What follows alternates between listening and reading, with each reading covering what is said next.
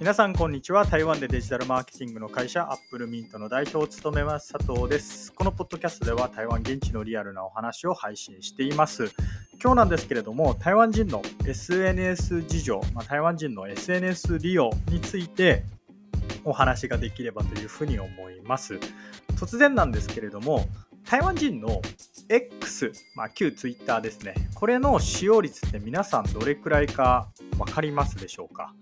実はですねこれが16歳から64歳の台湾人に限って言うとですね大体30%ぐらいで日本よりもかなり少ない数字となっています日本は、えー、あるデータによると16歳から64歳の、えー、人口比率で50%ぐらいの人が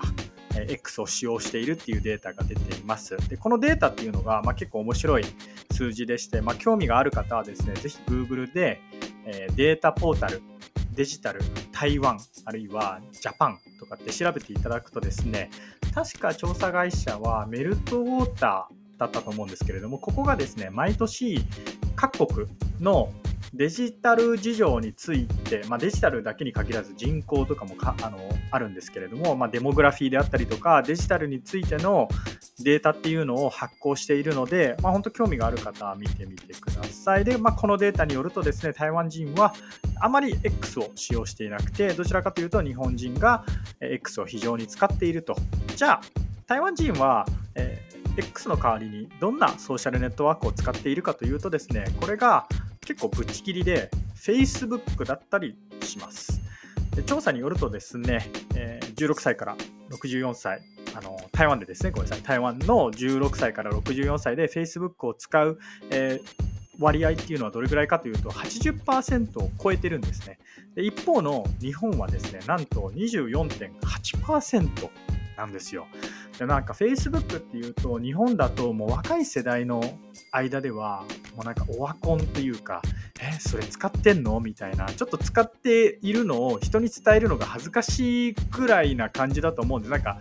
そのおっさんって見られるみたいな感じだと思うんですよ。あの実際僕そんなにすっごい若い人とこの話について喋ったことないんでわかんないんですけれども、まあ、そんな話を聞いたりとかしています。じゃあなんで台湾の人は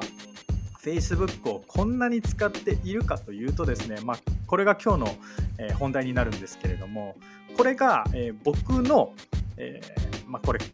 仮説とまでいかない、まあ、見解ですね、見解なんですけれども、台湾人が Facebook をいまだにめちゃくちゃ使っている理由は、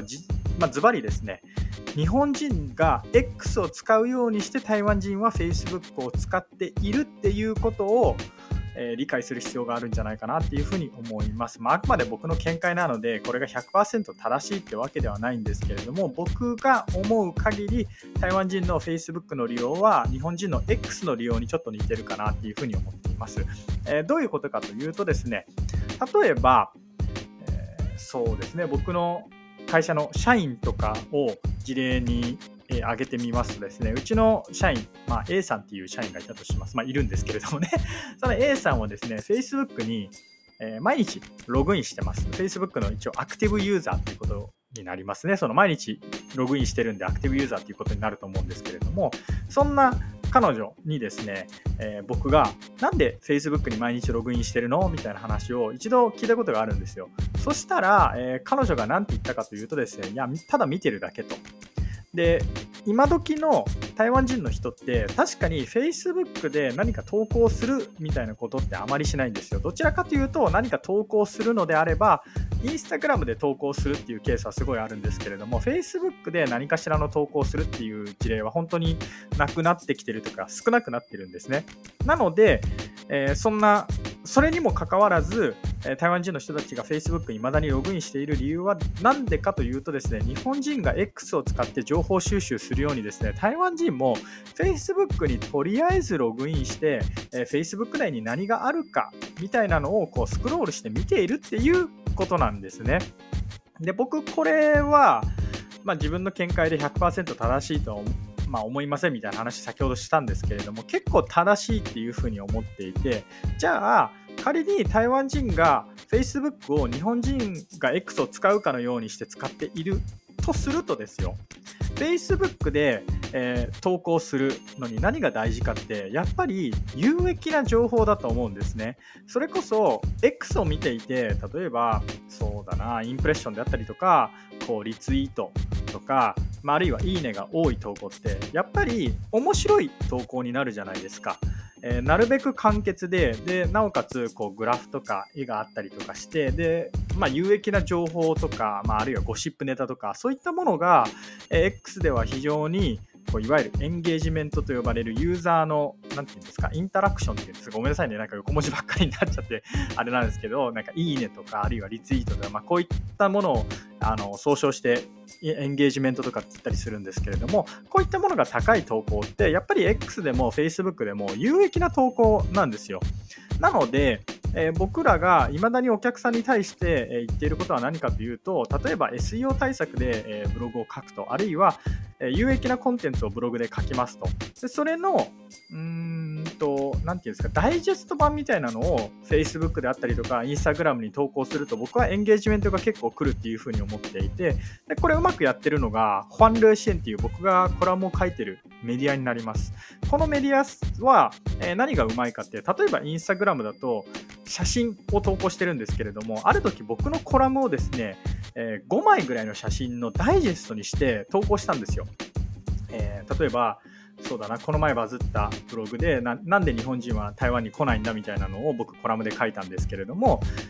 ホアン・ルーシエンっていうその僕がコラムを書いてるメディアが投稿したインスタグラムの投稿にはですね、えー、まあ、写真5枚ぐらいでその僕がブログ内で紹介した数字とかが書かれてあったんですね。これ非常にうまいなっていうふうに思いましてで実際その投稿を、えー、インスタグラムでもかなりのいいね数がありました。それこそ何百とかっていういいね数があったんですけれどもじゃあ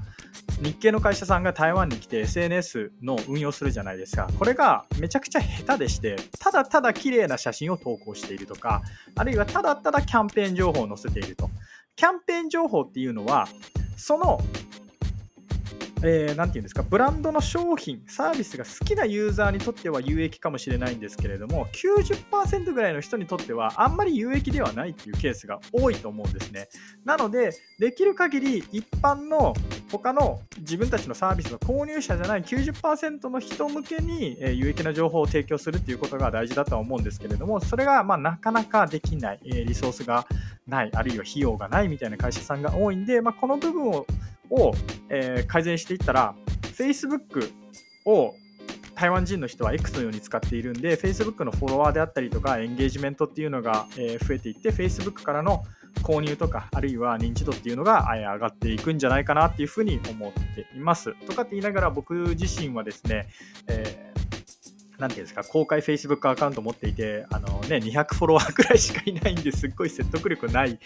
と思ってますし、えー、X も正直フォロワー数は、えー、何だ、700人とかかな？あ全然いないんで、すごい説得力ないかもしれないんですけれども、まあ、とりあえず、えー、っと僕、まあ、今回のお話ではですね、僕がデータを見た上で、えーまあ、なおかつ台湾に10年ぐらい住んでいて、で台湾人の Facebook の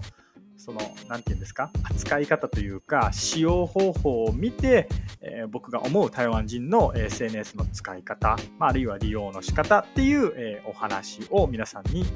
えー、今回シェアしました。ということで、えいつもお聴きいただきありがとうございます。それではまた。